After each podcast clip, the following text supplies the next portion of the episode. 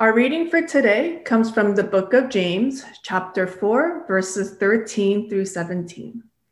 Listen now to the word of the Lord. Come now, you who say, Today or tomorrow we will go into such a such a town and spend a year there and trade and make a profit. Yet you do not know what tomorrow will bring. What is your life? For you are a mist that appears for a little time and then vanishes. Instead, you ought to say, If the Lord wills, we will live and do this or that. As it is, you boast in your arrogance. All such boasting is evil. So whoever knows the right thing to do and fails to do it, for him it is sin.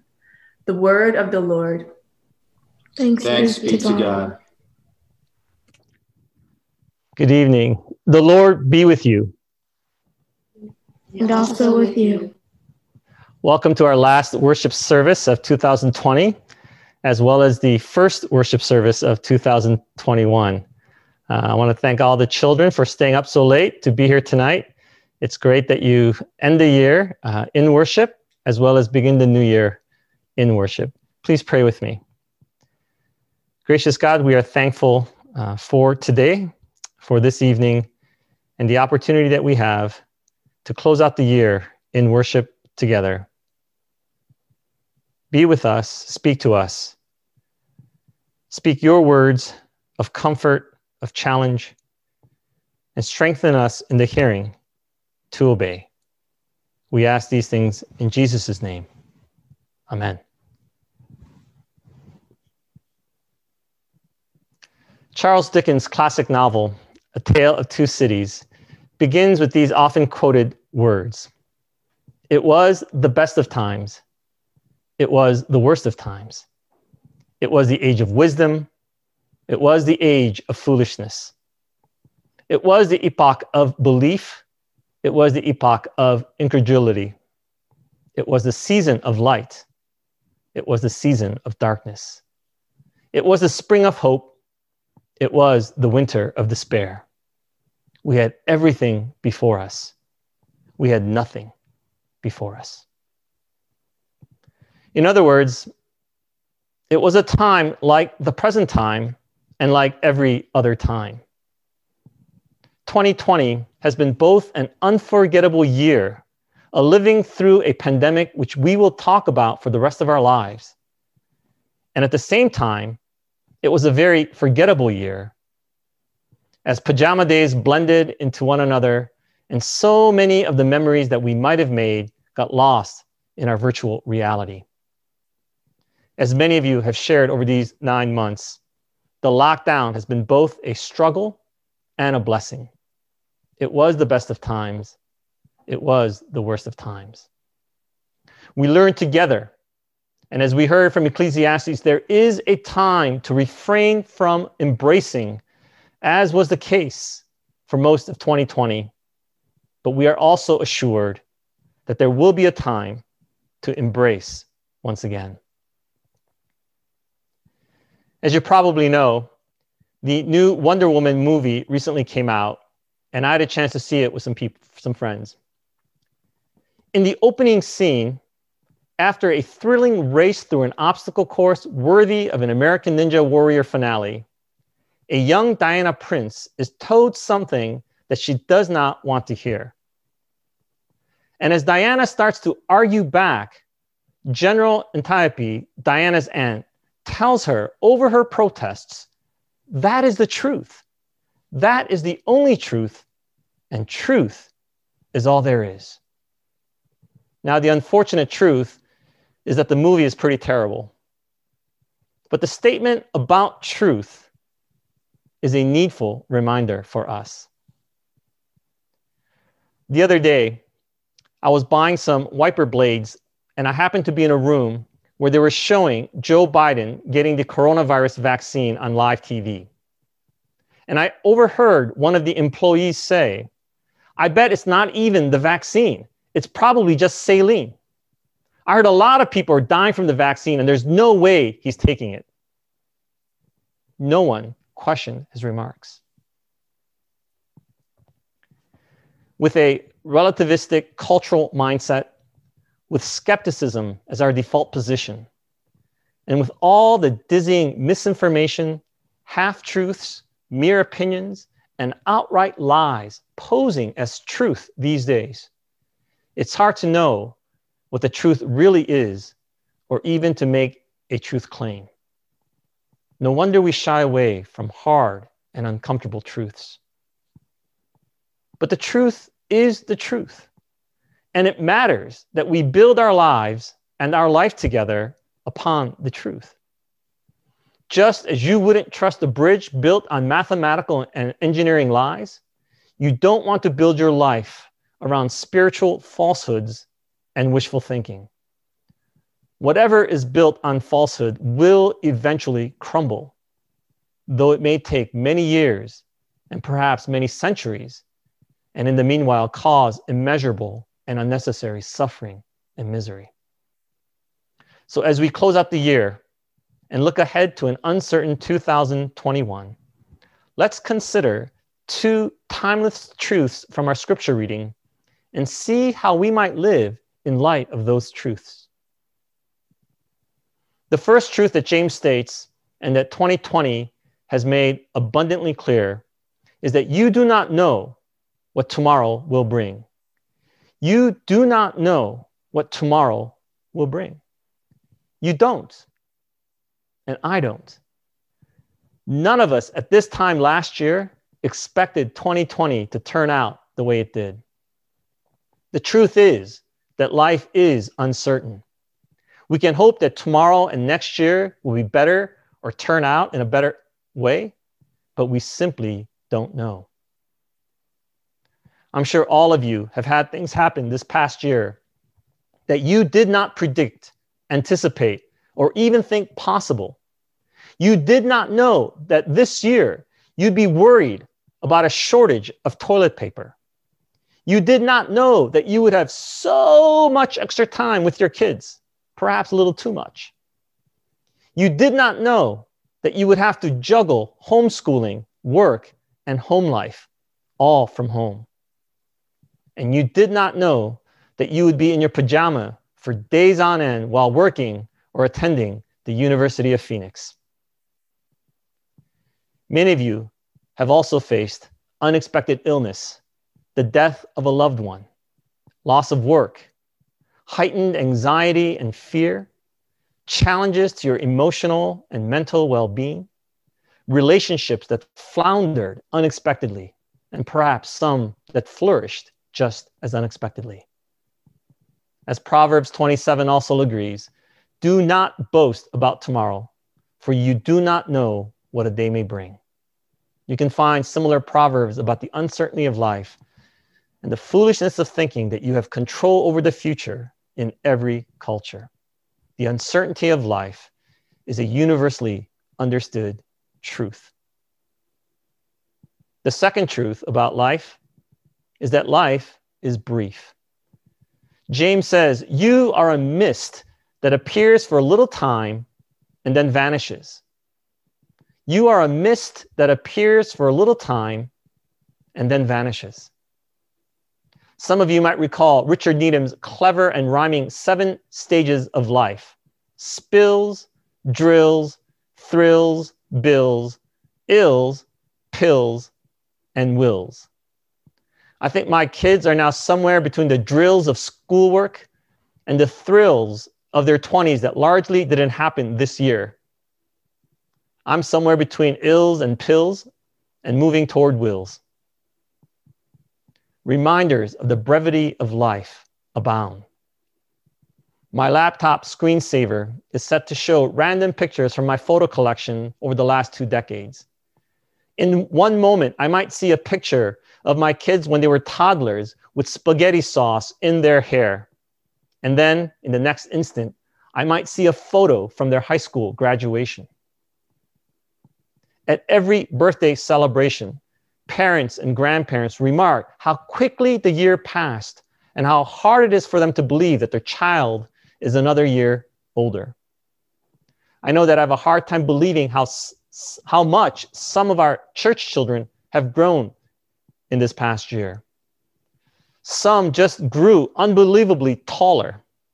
while others who were barely crawling in January are now running around, and some who couldn't say a word are now talking nonstop.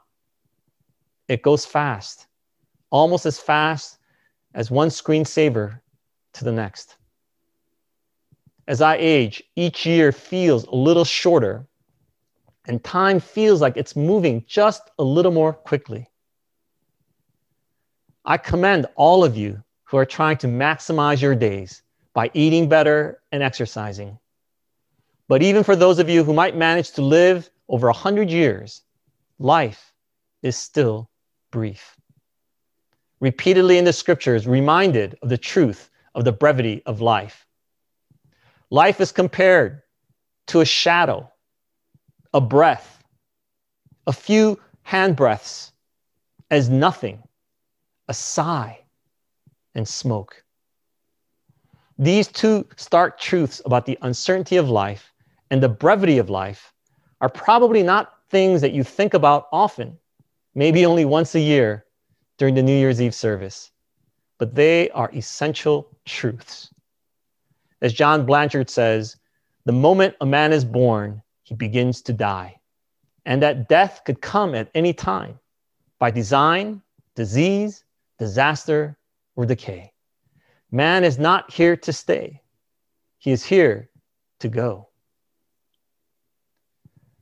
My intent tonight is not to depress you nor to discourage you, but to acknowledge the truth about life. This is especially important given that our culture does everything it can to deny death and tells us to do everything we can to defy aging with creams and lotions and dyes and to look as young as possible for as long as possible. It does this because the world is afraid of death, believing that death is the end. But death is not the end. This life is not all that there is.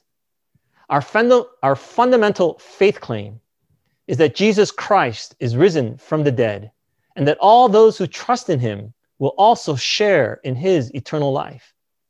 Life, the real life, eternal life, is far more than this brief time on earth. That is our assured hope. So, the truth about the uncertainty and the brevity of life do not make us fearful. Rather, they form the foundation upon which we can live meaningful lives. There is, as James teaches us, both an attitude and an action that we can take based upon these truths. The attitude is one of humility. Rather than making presumptuous and self important plans, James calls us to make plans in accordance with God's will. We ought to say, if the Lord wills, we will live and do this or that. If the Lord wills. This is not some superstitious or pious formula to be tacked on to the end of our sentences like a good luck charm. Rather, these words point to a life fundamentally oriented toward God's will. It is a life that recognizes that God is in control, not me. Unlike the closing lines from the well known poem Invictus, we do not claim, I am the master of my fate, I am the captain of my soul. Rather, we take the posture that God is the Lord of my life. We take the position of submitting to God's will and finding hope that God is the master of my fate. God is the captain of my soul. We see this, for example, in the way that the Apostle Paul approached his ministry. Repeatedly, he made plans for his ministry and life, but always in accordance with God's will. Acts 18, I will return to you if God wills. 1 Corinthians 4, I will come to you soon if the Lord wills. 1 Corinthians 16, I hope to spend some time with you if the Lord permits. We can and must make plans, certainly, but we do so humbly in accordance with God's will. We understand, as Proverbs 16 teaches us, the heart of man plans his way, but the Lord establishes his steps. This attitude of hum- humility is then coupled with the actions of obedience. James says, So whoever knows the right thing to do and fails to do it, for him it is sin. In other words, James is telling us to do the right thing. You don't have to know a lot of things to do the right thing. You can't know and do every right thing, but you are responsible for responding to the truths that you have received. Failure to act rightly in light of the truth that has been revealed to you is sin. And James says, instead, do the right thing. Now, for each of you in this coming year, the right thing might be different, and perhaps it might even look contradictory from what is right for others.